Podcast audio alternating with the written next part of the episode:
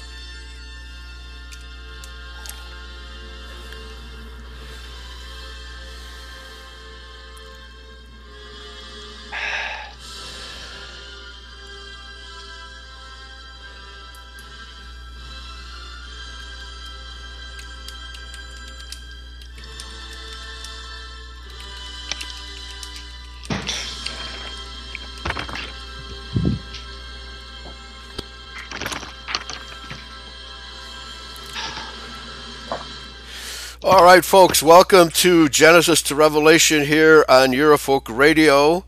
And uh, we're going to briefly discuss, we, we uh, uh, left off at Numbers 15 and last week I did a show on how the, uh, the flood was local, not global, although the legends are global. Mm-hmm. The, the fact that every, every culture on the planet survived the flood is proof that it wasn't global. The deluge was global, but not the flood. Anyway, so that was the point of last week's show, Dan. And I know you, you totally agree with that. But this mm-hmm. year, this uh, uh, week, we want to ask. Well, oh, by well, happy New Year, everybody! happy pagan New Year. so pagan New Year. Yeah, right, right, yeah. Okay, uh, yeah. Well, how does the New Year start in the dead of winter? You know, that, that doesn't make any sense. That's a pagan tradition, right? It's the birth of the invincible sun. You know, when the days start to get longer. So there, there's a reason why we're celebrating pagan New Year's, folks, and pagan calendars. So anyway, um, we just wanted to cover uh, the fact that the flood was not global, which begs the question how in the world did the uh, giants survive the flood? The Nephilim, how did they survive the flood? And so we've got an article here, and um, oh, okay. Uh, I thought you said you posted this article in the chat room. Uh, I don't see it there, so maybe I'll uh, maybe I'll ch- uh, I'll post it as well. And I'm waiting for this thing to download on my computer. Oh, article. oh, I see. Oh, so oh, okay, yeah. Um, let me see if as I soon can. as so as soon as we get it, as soon as it downloads, I can start yeah. reading it. Uh, try clicking the link in the chat room. So maybe that'll open up uh, quicker for you. Because that, yeah, yeah. okay, yeah. So uh, I think I have to adjust the settings because uh, the people in the chat room not hearing the uh, music too well. So uh, what are the Voicemeeter settings need to be adjusted. So uh, we're getting this uh, worked out so that uh, with this new computer, I'm hoping that I won't have near the uh, problems that I have with the old computer, which is very slow. Okay. Can, so anyway, can you hang on for one second, Eli? I, yeah. Get my other computer out because this one's going so slow. Oh, okay. All right. Well, I'll start right the back. I'll start the article. Very good. All right. Okay. And then I may have to call you, or you call me. You know, on Skype. Okay that we'll get this act going here today. Okay. Okay. So, all right. So the uh, the title is mythologyexplained.com, Nephilim in the Bible, and I don't think there's any Bible. You know, I mean, there's evolutionists who doubt the existence of giants. And of course, we know the Smithsonian has been destroying evidence of uh, the giants' bones, etc., etc and uh, because the giants and the Bible story uh, throw a monkey wrench into the, uh, the, the narrative of the evolutionists, and they don't like that. So, nevertheless, the, every Bible scholar I'm aware of, except uh, the the, the, the dissenters who aren't Christians, who uh, doubt the existence of giants, well, the evidence is everywhere. It's absolutely everywhere. Okay. So the question being asked here who are the Nephilim in the Bible? In the Hebrew Bible, the Nephilim were the progeny of sexual encounters between God's sons and men's daughters. Okay, so right away, uh, that's an interesting uh, way of putting it. Uh, so, uh, who were the Elohim? And the word God comes from the Hebrew word Elohim. okay who uh, were the beings that existed and still exist in heaven, quote unquote heaven, and uh, uh have interface with uh, humans, uh, especially with Adamites, as clearly in the book of Job. what's his name? Lot. Lot encountered Nephilim. Abraham encountered. I'm sorry, not Nephilim. Elohim. Elohim, who mysteriously appeared and then came and went okay, which proves that the, we can have visitations from the netherworld, which is the expression I like most, netherworld. It's it's out there, but we can't see it with our human eyes, and but occasionally we get glimpses of it with, with our in our minds and with our spirits. You know, when, when Yahweh wants us to see something like that, He shows us to it. But not men's; it's Adam's, Adam's daughters. Okay, so anyway, this is a. Uh, I don't know, it says mythology explained, so I'm not sure if it's a Christian site or what. Okay, so they are a mysterious race of creatures, or no, they're not human. they're not human. They have DNA of the fallen ones, with extremely big stature and strength that lived both before and after the Great Flood. The word Nephilim is loosely rendered as giants in some Hebrew Bible translations, but left untranslated in others. Some traditional Jewish views, however, regard them as fallen angels, and so do we. We regard them as fallen angels. They later occurred or occupied Canaan during the Israelite invasion of Canaan according to Numbers 13:33. So, but they these fallen ones came and and these uh, half-breed Nephilim were bred before the flood. That's very clear from Scripture that they were bred before the flood. And so the question is, how in the world did they survive? Now, those who don't believe in the, the uh, local flood theory would have to uh, assume that there was another fallen angel uh, uh, uh, event after the flood for the, all these giants. Okay, here we go. Okay, I heard you ringing, Dan. hey. okay, very good. Okay, so so I just went into a couple of paragraphs here. Okay. And uh, I think everybody's hearing us. Can you hear me okay? Yeah, I can hear you just fine. That's great. Okay. All right. So, uh, uh, and I was at the paragraph, uh, well, right under the term Nephilim is found a total of two times in the Bible, the first being in Genesis 6, 1 through 6, and then again in Numbers 13:33, which we just covered a couple of weeks ago, and that's why we, we are doing this extended study of the, and I think we'll account uh, encounter their progeny, the the uh, giants in Canaan land uh, on numerous occasions. Okay, so the the Bible is very clear that the Adamite women were impregnated and he says very clearly here, he's correct in saying that the Nephilim were the progeny of sexual encounters between the Elohim and he should say the white uh, Adamic daughters, okay? Because not all races come from Adam and Eve, only only the white mm-hmm. race comes from Adam and Eve. So mm-hmm. th- this is our view of the subject, and so we're uh, uh, extending or embellishing the record here in number 1333. Okay, so then he says, however, there exists much debate on who or what the Nephilim were, with some scholars seeing them as giants and others seeing them as fallen angels. Well, they're a combination of the two. Okay, so uh, uh, go ahead. Can you pick it up from there, Dan? Sure. Some even see the Nephilim as renowned heroes and figures of virtuous strength. Genesis 6 tells us about the wickedness in the world but also about human beings who began to increase in number in the old times. We're told that the sons of God saw that the daughters of humans were beautiful and that they marry many, any of them they choose. Non canonical biblical texts, such as the book of Enoch, tells us that the watchers, sometimes inferred to as the sons of God or angels, became infatuated with the mortal women and took them for their own. While this concept isn't explored here in Genesis in too much detail, we are told in Genesis 6 4 that the Nephilim were on the earth in those days and also afterwards when the mm-hmm. sons of God went to the daughters of humans and had children. Okay, let's stop right and there. there. the uh, yeah, theory about the yeah, the, and also after over the entire earth. Yeah, and also afterwards, it says it right there. Yeah, right there. Right yeah. There. Although that's not the King James version. The King James version says also after that. What? After the flood, right? The, so the Nephilim were on the earth in those days, and also after that is the King James uh, uh, translation.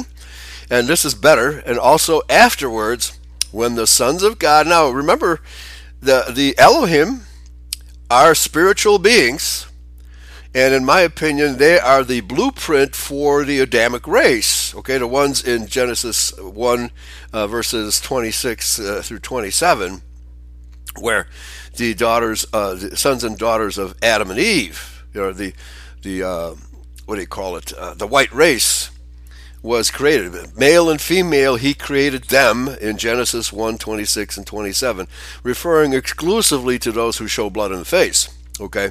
So uh, we understand it, and everybody else fudges the definition of Adam. They all say it means red dirt. no, if you look it up in your Strong's. Oh, con- yeah, right.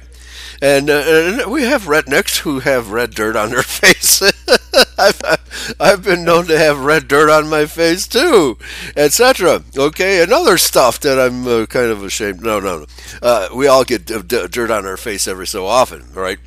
and of course even farmers they are the dungarees right why do they wear dungarees as to keep the, the, the, the pigeon poop off their faces uh, off their bodies so the the idea here the daughters of adam that's the word that's used in genesis chapter 6 not uh, mortals like ish or enosh or anything like that it's adam and had children by them, which is exactly what happened. And Yeshua said, It shall be in the end times, it shall be as in the days of Noah, right?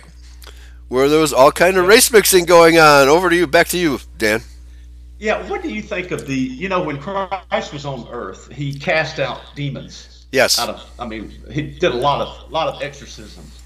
Uh, what do you think that many of these people who were inhabited by demons, and, and the demons that exist today are just the disembodied spirits of these fallen, of these giants. Yes. Oh, yeah. Well, it could be any the, the source of the disembodied spirits could be you know any type uh, they, they could be they're, they're floating around in the atmosphere right? They are floating around the atmosphere, and most of these disembodied spirits are looking for Jewish bodies to inhabit, right? That's another reason why the Jews uh-huh. want race mix with us, so that they would those disembodied spirits would have more hosts. Okay, so and uh, the the the, the, the cleaner we are in terms of our what we in, the food we ingest, certainly poisons. Uh, uh, uh the, the, stories I've heard of people using Ouija boards Mm-hmm. suggests that the deeper they get into the Ouija board, the more likely they are to be possessed by a demonic spirit. Okay, and so the New Testament is full of uh, these demonic spirits, as you point out. Joshua uh, evicted several of these demonic spirits. In fact, in one case, uh, we're talking about pigs. the, the, yeah. the dem- demonic spirit was uh, uh, in the, uh, cast into pigs, mm-hmm. taken taken out of the Adamic person who had these spirits and cast into pigs, and rather than host these spirits, the pigs committed suicide by running into the lake, right? So, but no, right. we, we, yeah. Uh, so alcohol, uh, you know, drugs, uh, all these things, you know, so, which makes me wonder when you go under, you know, you're on the uh, operating table what the hell are they putting in, in you to, to knock you out, right? so I would uh, try to mm-hmm. avoid that experience as much as possible.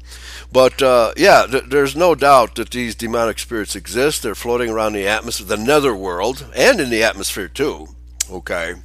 And because uh, uh I've been to, um, uh, what's that? Uh, the battle, the biggest battle of the Civil War in southern Pennsylvania, Gettysburg. Gettysburg, yeah, and people who go to Gettysburg, they swear there's ghosts everywhere, right? There's these ghosts everywhere. Now, whether these ghosts can uh, uh, have any uh, intention or ability to inhabit a person's body is another story, right? But it does happen. Okay, mm-hmm. so there's no doubt that that happens, and we need to take care of our bodies so that that doesn't happen to us. Back to you. Okay. Um, this further links to the Enochian idea that the sons of God were some beings, not of humankind, but instead were large, likely angels that copulated with the mortal women and produced a new sort of offspring, a Nephilim. what were the Nephilim like? In the book of Enoch, these Nephilim offspring are monsters that cause terror and destruction. But in Genesis, they're quite the opposite. We're told in Genesis 6 4 they were the heroes of old, men of renown. But unfortunately, the, ex- the exploits that make them heroes or men of renown is not explored here, nor anywhere else for that matter. Now, I don't understand how were they considered heroes? I don't, I don't remember Genesis saying that they were no. any type of heroes. No, I, I think Just that's renown can mean right, right. Well, they're famous. Famous, uh, yeah. Famous. That's all it really means. Yeah because people feared them, right? Yeah. Oh no, here come the giants, right? Yeah. movie stars are famous, right? So yeah, right. Make them great people. Oh no, they're all heroes, like Alex Baldwin, right? yeah. right. Yeah, uh, it's it's crazy. Yeah. So how can these people? Well, I mean, there, uh, we've covered translations like that in the King James, where it it uses language you know that's really questionable. You know, mm-hmm. so uh, you know we see that this uh, in mythology as well. Okay, yeah. All right.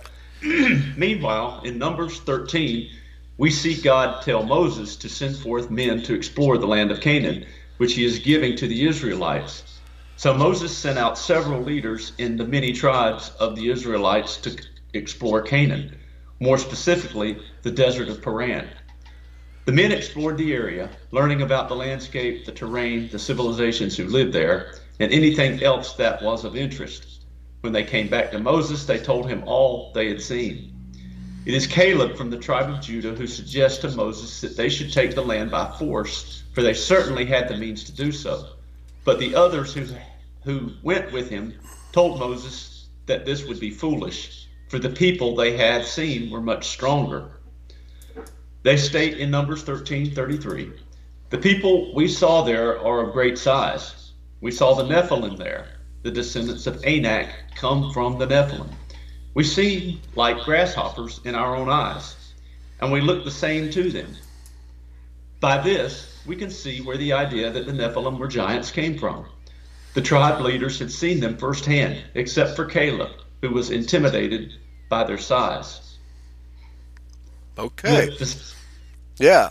Yeah, so this is uh, very good. I mean, uh, he's confirming that it was a sexual encounter, and that uh, that the, the sons of Anak were the Nephilim, which is something uh, that most Bible teachers totally avoid. right? They totally. Mm-hmm. So um, okay, so um, Swamp Fox put another link uh, by from the Companion Bible uh, th- this article is fairly short. So let, us finish this and then go to the companion Bible article, uh, which is, I think, probably more um, complete. Okay, but let's continue here. Okay. Uh, let's see. But despite these two clear cut mentions of Nephilim, we are no closer to understanding who they were, what their intentions were, and what happened to them. One of the most popular views is that, as Genesis states, the Nephilim were the product of the sons of God, or angels, or even fallen angels. Yes, that's who had correct. Relations mm-hmm. with the mortal women, creating the supernatural beings that would be considered neither renowned he- either renowned heroes or giants. We see some reference to these sons of God who would father the Nephilim in Jude chapter one, verses six and seven assuming the sons of God are indeed angels, where Jude states. And the angels, who did not keep their positions of authority, but abandoned their proper dwelling, these he has kept in darkness, bound with everlasting chains for judgment on the great day.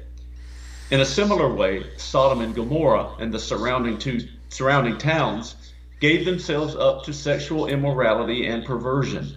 They serve as an example of those who suffer the punishment of eternal fire. Amen. By yeah. this, we understand that the angels left their domain, or heaven, and descended upon the earth to lust over the mortal women, or strange flesh.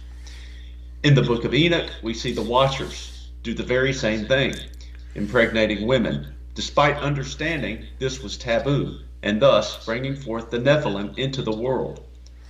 Others even see the Nephilim as direct descendants of the righteous line of Seth the third son of Adam and Eve. And this has become known as the Sethite view. It's understood that while Seth's line was righteous and walked with God, Seth's brother Cain and his line walked away from God and or found other gods to worship. Now, the Sethites weren't doing too well either, right? Only individuals, you know, the, the patriarchs, you know, in, in, in the pre-flood era, but uh, the Sethites also strayed away from uh, righteousness. Yeah. Somewhere along the lines, though, Seth merged with Cain. Seth, the Seth line merged with Cain's.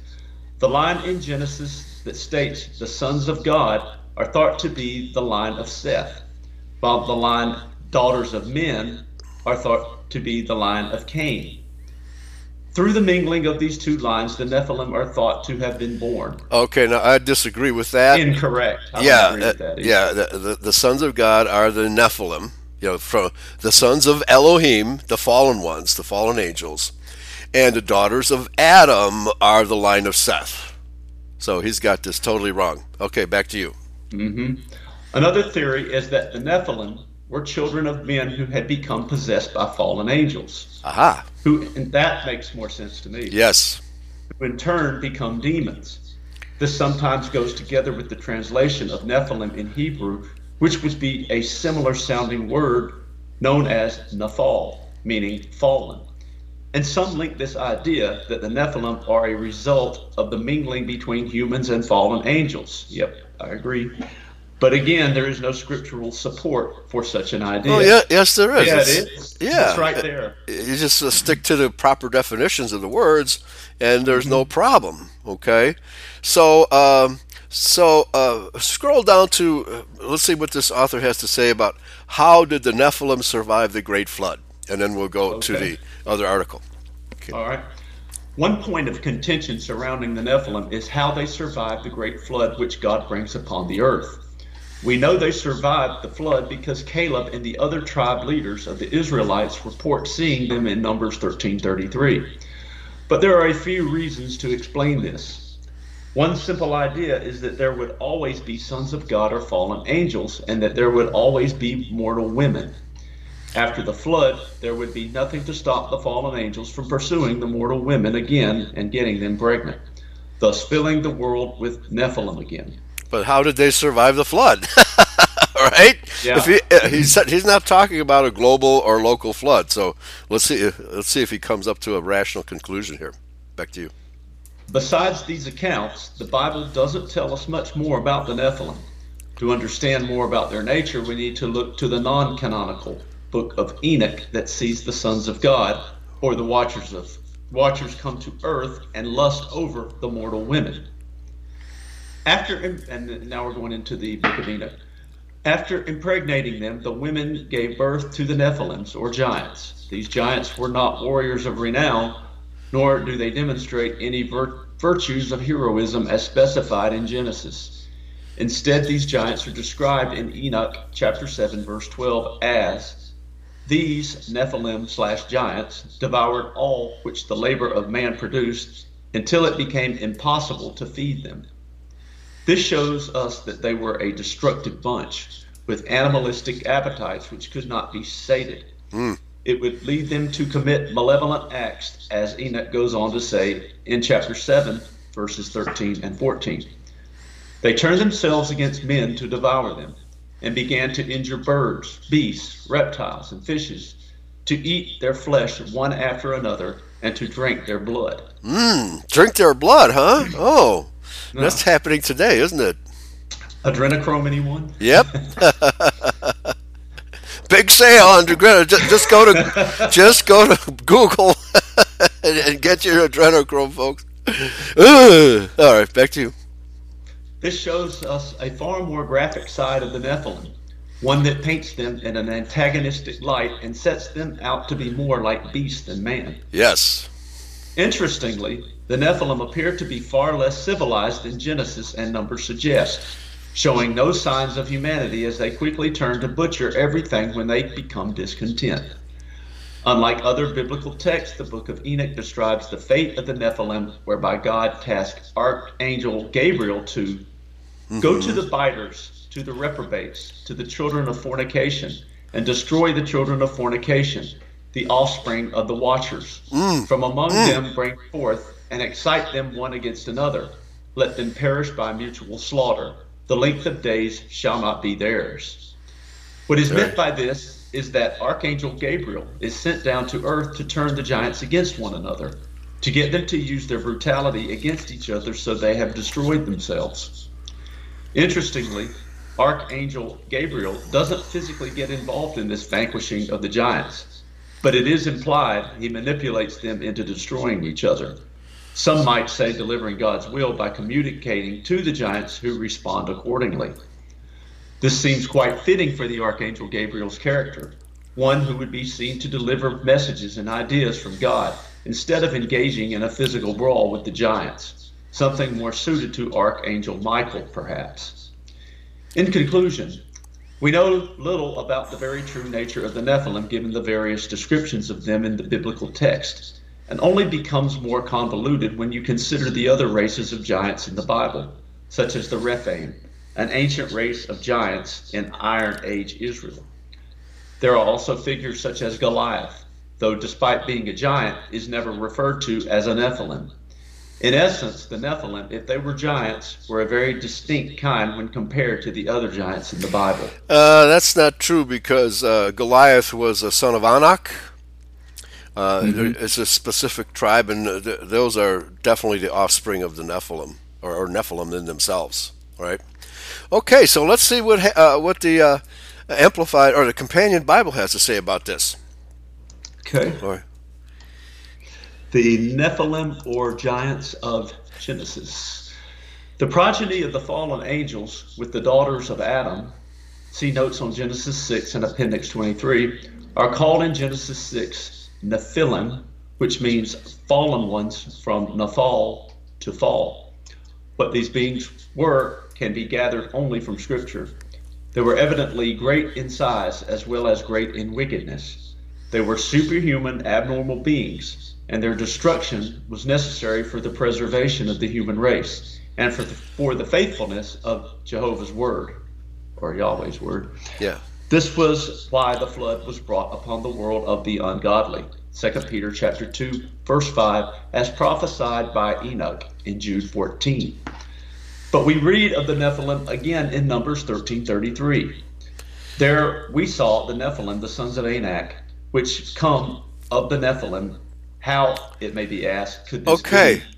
So it says right there the Nephilim the sons of Anak. All uh-huh. right? And uh, so th- they were there.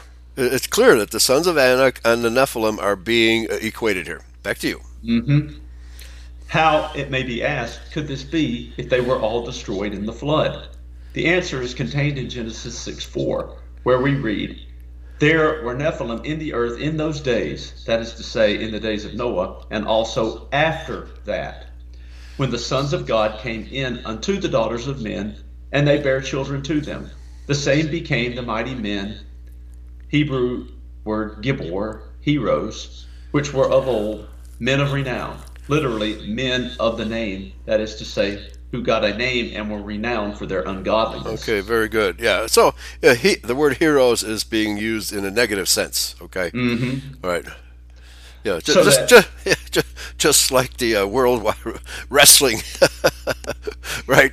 It's all heck, folks. The World Wrestling Federation or whatever, whatever they call it, right? Uh, oh yeah, that's, yeah, that's right. Joke. yeah, but this is not joking around. These are fallen angels uh, uh, intermingling with uh, Adamic women.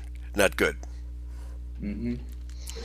So that after that, that is to say, after the flood, there was a second eruption of these fallen angels, evidently smaller in number and more limited in area, for they were, for the most part, confined to Canaan and were in fact known as the nations of Canaan.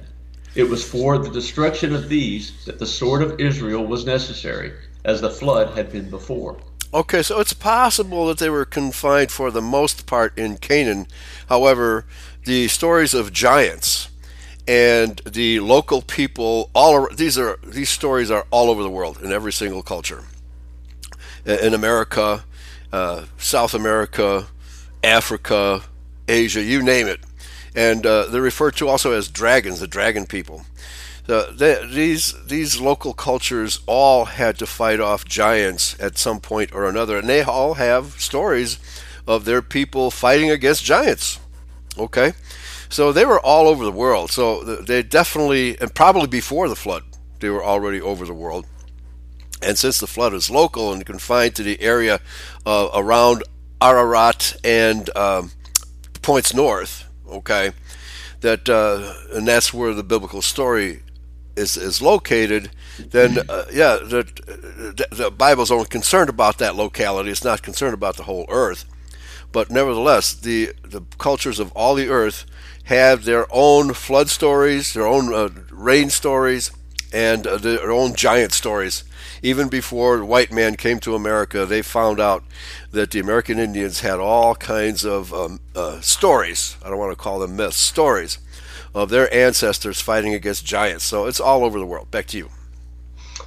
As to the date of this second eruption, it was evidently soon after it became known that the seed was to come through Abraham. For when he came out from Haran, Genesis chapter 12, verse 6, and entered Canaan, the significant fact is stated. The Canaanite was then, that is to say, already in the land. And in Genesis chapter 14, verse 5, they were already known as Rephaim and Emim and had established themselves at Ash- Ashteroth Karnaim and Shaveh Kiriathaim. Okay, and also Anakim. They're also known as Anakim. Okay. In chapter 15, verses 18 through 21, they are enumerated and named among the Canaanite peoples Kenites and the Kenizzites, and the Cadmonites, and the Hittites, and the Perizzites, and the Rephaims, and the Amorites, and the Girgashites, and the Jebusites. Genesis chapter 15, verses 19 through 21. Compare Exodus chapter 3, verse 8, verse 17, chapter 23, verse 23, Deuteronomy chapter 7, verse 20, and verse 17. uh, chapter 20, verse 17, and Joshua chapter 12, verse 8. Yeah, and as people in the chat room are saying, that most of them play for the NBA. I don't know. I think these giants were not only tall, but they were just big, oh, massive. Oh, yes. well. Right, right. And another, uh, well, uh, another uh, aspect, uh, uh, and uh, this is true of the cultures here in America who fought off the giants. They they weren't especially intelligent, so apparently the they were easily outwitted and outsmarted, etc., etc. Kind of like in Gulliver's Travels, where the uh, oh, actually they they tied uh, they tied Gulliver up and were able to successfully. So if they uh, if it was little people like that uh, can uh, successfully wage war against the giants, it, uh, it, suggests that they're not very intelligent. Okay, and uh, and of course it says here, uh, and I, th- I agree that uh, th- they were set against each other. No doubt they were. Okay, mm-hmm. and okay. These were to be cut off and driven out and utterly destroyed. Deuteronomy chapter 20, verse 17, Joshua chapter 3, verse 10. But Israel failed in this. Joshua chapter 13, uh, verse 13, chapter 15, verse 63, chapter 16, verse 10, chapter 17, verse 18, and Judges chapter 1, verses 19, 20, 28, 29, 30 through 36, chapter 2, verses 1 through 5, and chapter 3, verses 1 through 7. And we know not how many got away to other countries to escape the general destruction. If this were recognized, it would go far to solve why many problems solve many problems connected with anthropology. Yes. As as to their other names, they were called Anakim, from one Anak, which came out which came of the Nephilim, Numbers chapter 13, verse 33, mm-hmm. and Rephaim from Rapha, another notable one among them. From Deuteronomy chapter 2, verse 10, they were known by some as Emim and Horim and Zamzummim, verses 12 and 20, and Avim, verse 23. As Rephaim, they were well known and are often mentioned, but unfortunately, instead of this, their proper name being preserved, it is variously translated as dead, deceased, or giants. Mm-hmm. These Rephaim are to have no resurrection. Amen. This fact is stated in Isaiah chapter 26, verse 14, where the proper name is rendered deceased, and verse 19, where it is rendered the dead. It is rendered dead seven times. Job chapter 26, verse 5, Psalm 88, verse 10, Proverbs chapter 2, verse 18, chapter 9, verse 18, chapter 21, verse 16, and Isaiah chapter 14, verse 8, and chapter 26, verse 19. It is rendered deceased in Isaiah chapter 26, verse 14. It is retained as a proper name, Rephaim, 10 times, two being in the margin. Genesis chapter 14, verse 5, chapter 15, verse 20, Joshua chapter 12, verse 15, the margin, 2 Samuel chapter 5, verse 18, chapter 20, uh, verse 22, chapter 23, verse 13, First Chronicles chapter 11, verse 15, chapter 14, verse 9, chapter 20, verse 4 in the margin, and Isaiah chapter 17, verse 5. In all other places, it is rendered giants. Genesis chapter 6, verse 4, Numbers chapter 23, verse 33, where it is Nephilim, and Job chapter 16, verse 14, where it is Gibor. Mm. By reading all these passages, the Bible student may know that can be known, may, all that can be known about these beings. It is certain that the second eruption took place before Genesis 14 for there were Rephaim mixed up with the five nations or peoples, which included Sodom and Gomorrah, and mm. were defeated by the four kings under Chedorlaomer. Their principal locality was evidently Ashteroth Karnaim, while the Emim were in the plain of Kiriathaim, Genesis chapter 14, verse 5. Anak was a noted descendant of the Nephilim, and Rapha was another, giving their names respectively to different clans. Anak's father was Arba, the original builder of Hebron. Genesis chapter 35, verse 27, Joshua chapter 15, verse 13, and Joshua chapter 21, verse 11. And this Palestine branch of the Anakim was not called Arbahim after him, but Anakim after Anak. Mm. They were great, mighty, and tall. Deuteronomy chapter 2, verse 10, verse 11, verse 21, 22, 23, and chapter 9, verse 2. Or oh, he uses the word uh, notable earlier. I think that's probably one of the better translations, the, the notable ones, right? yeah. Maybe fearsome would be a good one, too. Evidently inspiring the 10 spies with great fear. Yep. Numbers chapter 13, verse 33. Og, king of Bashan, is described in Deuteronomy chapter 3, verse 11. Their strength is seen in the giant cities of Bashan today and we know not how far they may have been utilized by Egypt in the construction of buildings, which is still an unsolved problem. Arba was rebuilt by the Kabiri, or Confederates, seven years before Zoan was built by the Egyptian pharaohs of the 19th dynasty. See, see note on Numbers chapter 13, verse 22. If these Nephilim and their branch of Rephaim were associated with Egypt, we have an explanation of the problem which has for ages perplexed all engineers as to how those huge stones and monuments were brought together. Why not in Egypt as in the giant cities of Bashan which exist as such to this day? Moreover, we have in these mighty men, the men of renown, the explanation of the origin of the Greek mythology.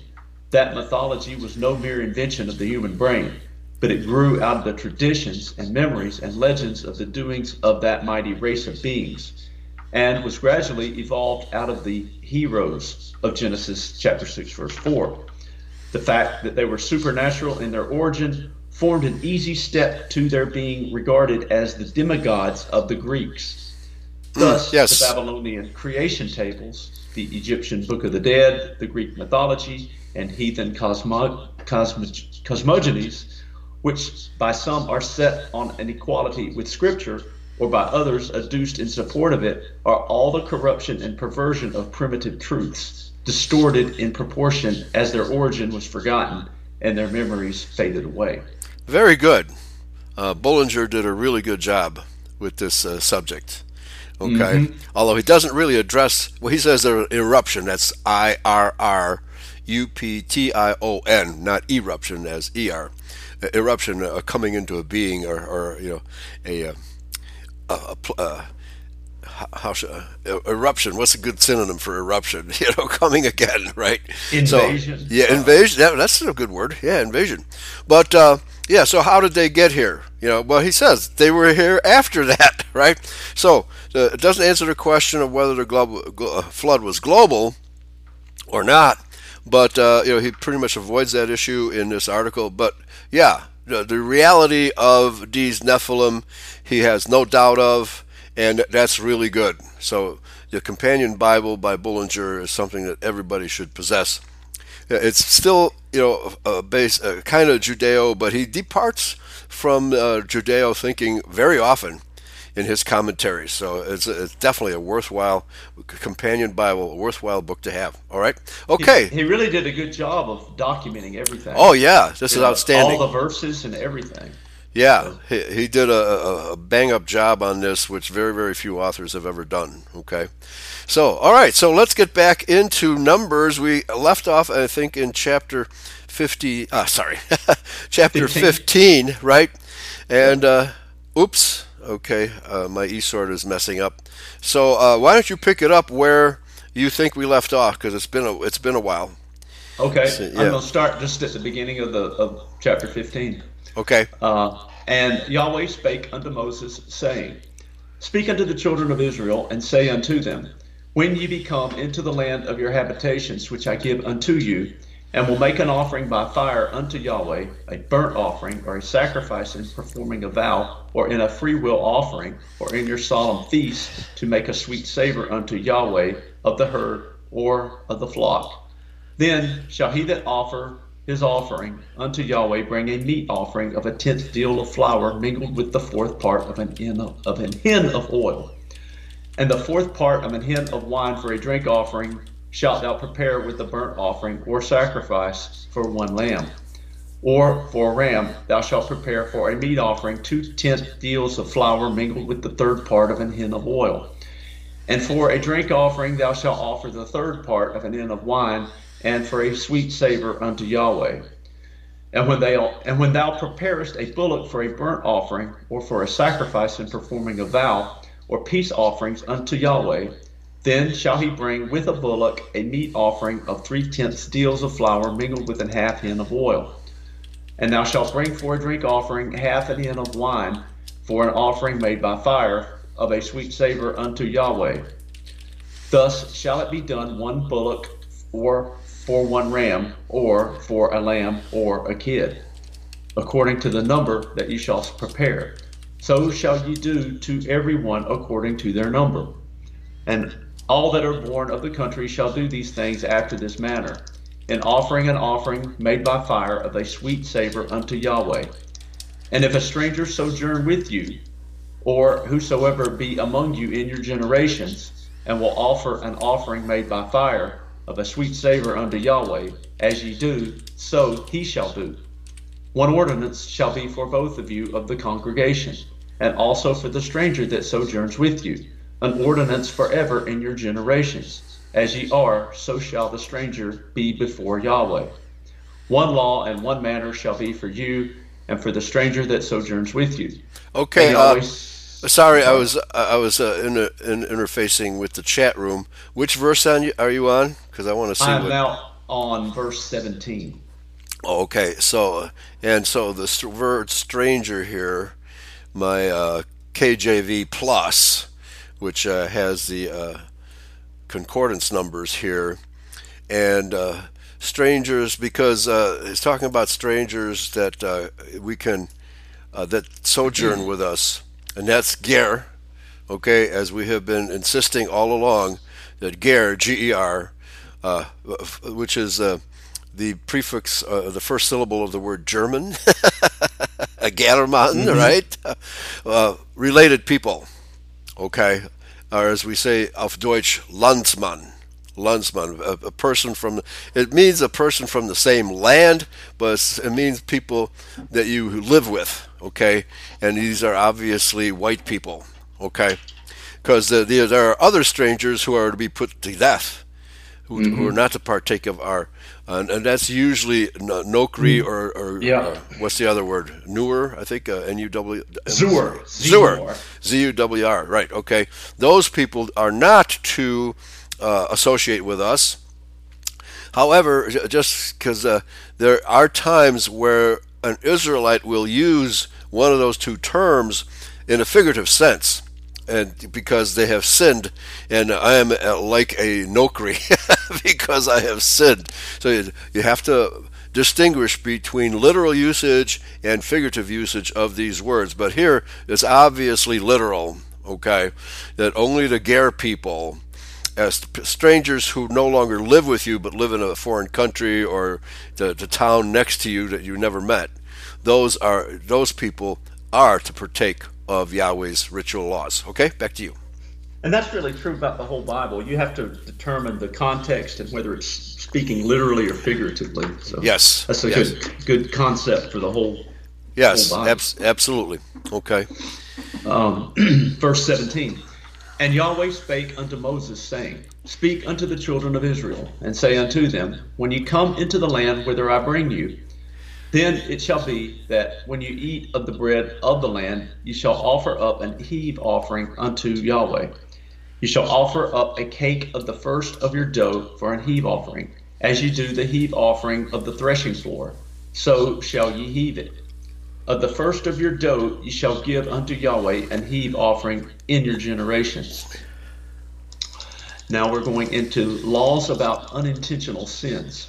Okay. Verse 22. And if you have erred and not observed all these commandments which Yahweh has spoken unto Moses, even all that Yahweh has commanded you by the hand of Moses, from that day that Yahweh commanded Moses and henceforward among your generations, then it shall be if aught be committed by ignorance without the knowledge of the congregation, that all the congregation shall offer one young bullock for a burnt offering, for a sweet savor unto Yahweh, with his meat offering and his drink offering according to the manner, and one kid of the goats for a sin offering.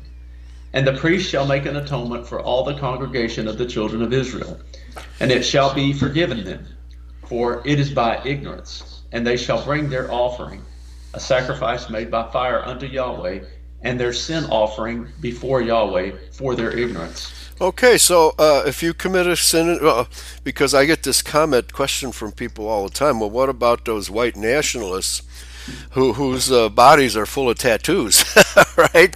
And uh, you know, can can they be allowed into the congregation? Well, obviously they can because they committed that sin in ignorance. We are not to poke ourselves with needles hint hint take vaccination right mm-hmm. and uh, for, for any reason we're not to disfigure ourselves, especially our DNA, which the mRNA so called vaccine does. Okay?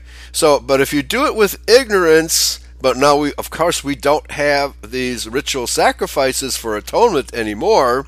You have to repent before Yahweh, and uh, if you don't, then uh, there's no way you're going to recover from that. Okay, so when we, mm-hmm. when we read in Revelation chapter 13 about those who take the mark of the beast, uh, th- that they, uh, they will be cut off. Uh, maybe there's hope for them. You know, I don't want to say that they're. Uh, in fact, I just read an article. Uh, that they must be listening to Eurofolk Radio because they're talking about pine needle tea.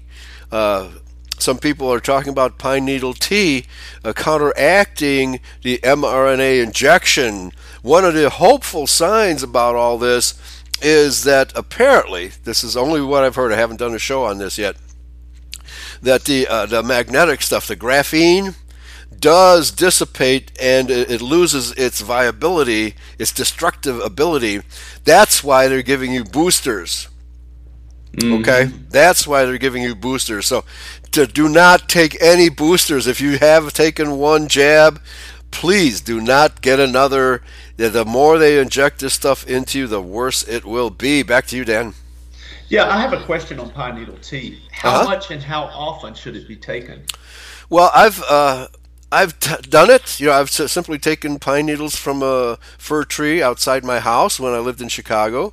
It actually tasted pretty good. You know, I just uh, you know put them in a in a, you know, a coffee maker, and uh, or actually a tea maker, and let it soak for a while. It tasted okay. I had no negative uh, re- reaction to it. So as long as uh, you don't get any negative reaction, I'd say keep doing it. You know, people make every tea day? out. You'd say well, yeah, day? yeah, or every other day. You know, j- just to, uh, to, to you know, if it if it does counteract the uh, the jab, more power to you. Okay, uh, mm-hmm. it it didn't hurt me the, the, few batches that I made. Okay. Mm-hmm. Yeah, and there's a, there's a, websites that explain how to do it, and w- which okay. for which trees are better for it. Okay. I think that's that's good information to know. Yeah. Yeah. For right. Anybody who's who's had these vaccines, yeah.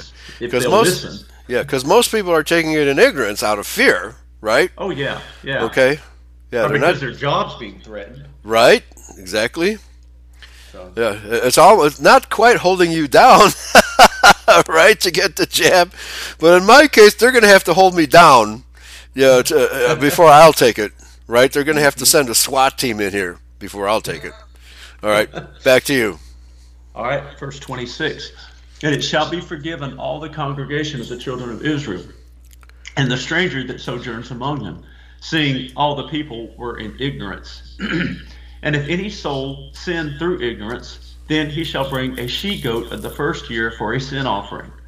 And the priest shall make an atonement for the soul that sins ignorantly when he sins by ignorance before the, before Yahweh to make an atonement for him, and it shall be forgiven him. You shall have one law for him that so that sins through ignorance, both for him that is born among the children of Israel, and for the stranger that sojourns among them. But the soul that does aught presumptuously, whether he be born in the land or a stranger, the same reproaches the Yahweh, and the mm. soul shall be cut off from among his people. There you go. If you do it deliberately. Mm-hmm. Mm-hmm. Okay. Because, Espe- yeah, especially if you keep doing it presumptuously, deliberately. Very good. Because because he has despised the word of Yahweh and has broken his commandment, that soul shall utterly be cut off.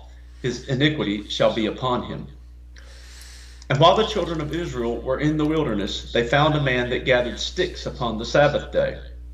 And they found him gathering sticks, brought him unto Moses and Aaron and unto all the congregation. And they put him in ward, because it was not declared what should be done to him. And Yahweh said unto Moses, The man shall surely be put to death, and all the congregation shall stone him with stones without the camp. And all the congregation brought him without the camp, and stoned him with stones, and he died, as Yahweh commanded Moses. Okay, this brings up the question of, you know, this is kindling a fire, because uh, he didn't do it the day before, the day before the Sabbath. And uh, it brings up the question well, can we cook on the Sabbath day? But this is talking about kindling a fire. So I think the Israelites, if they kept their fire going, it was okay to cook. But if they had to run out and waste a lot of time looking for kindling, stoking a fire, which I, I, don't know how difficult it was in those days, probably pretty difficult, uh, that is uh, what upsets Yahweh. Okay?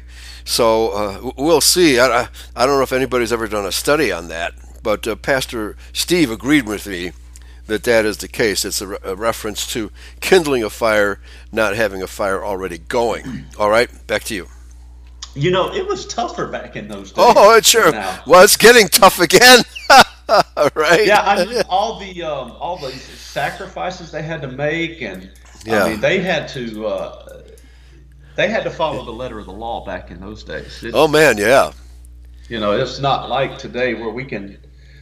Uh, you know, just ask for forgiveness in Yeshua's name.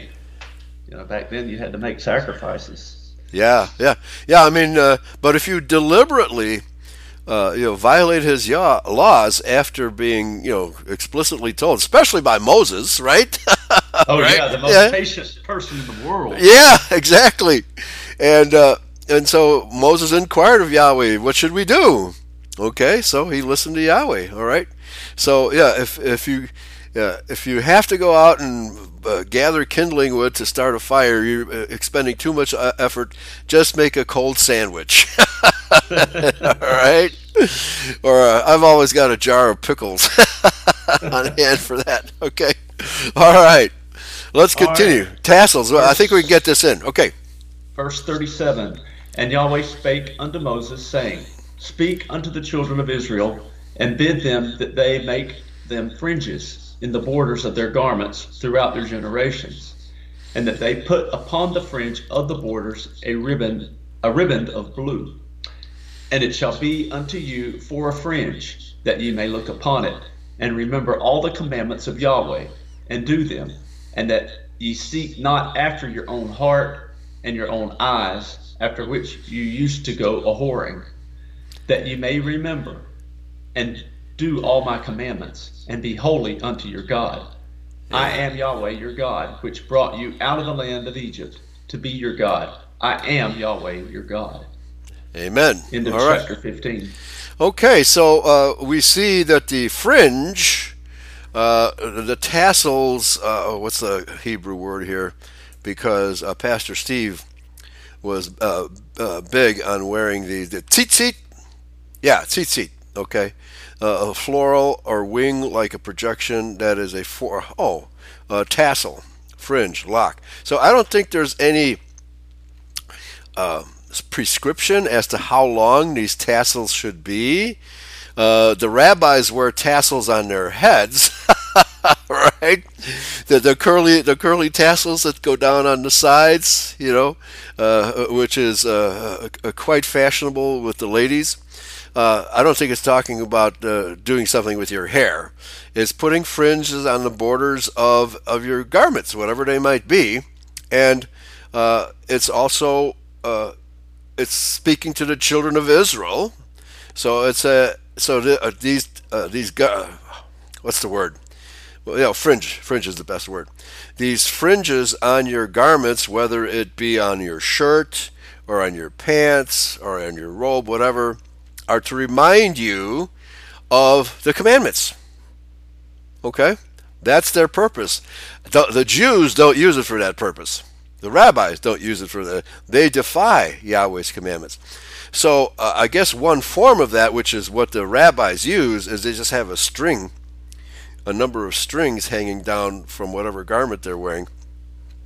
And uh, but this, uh, the word fringe, uh, has a, a, a wider meaning than simply you know a single strand you know coming down from from your uh, oh okay wait a minute uh, it says here I'm looking at the definition it does say a forelock of hair okay so okay so they do it, it is biblical when they have the forelock of hair so that's one of the few commandments they keep all right so mm-hmm. but but nevertheless uh, th- these are to remind us from Four, the commandments. That's there, to be a reminder of the commandments. That is the purpose, and so uh, that's why Pastor Steve, you know, wore these uh, tzitzit on his garments. Okay, he was very proud of those. So I don't know if. It, uh, uh, well, w- when he was uh, taken away to the nursing home and first to the hospital, virtually all of his personal effects got lost, and uh,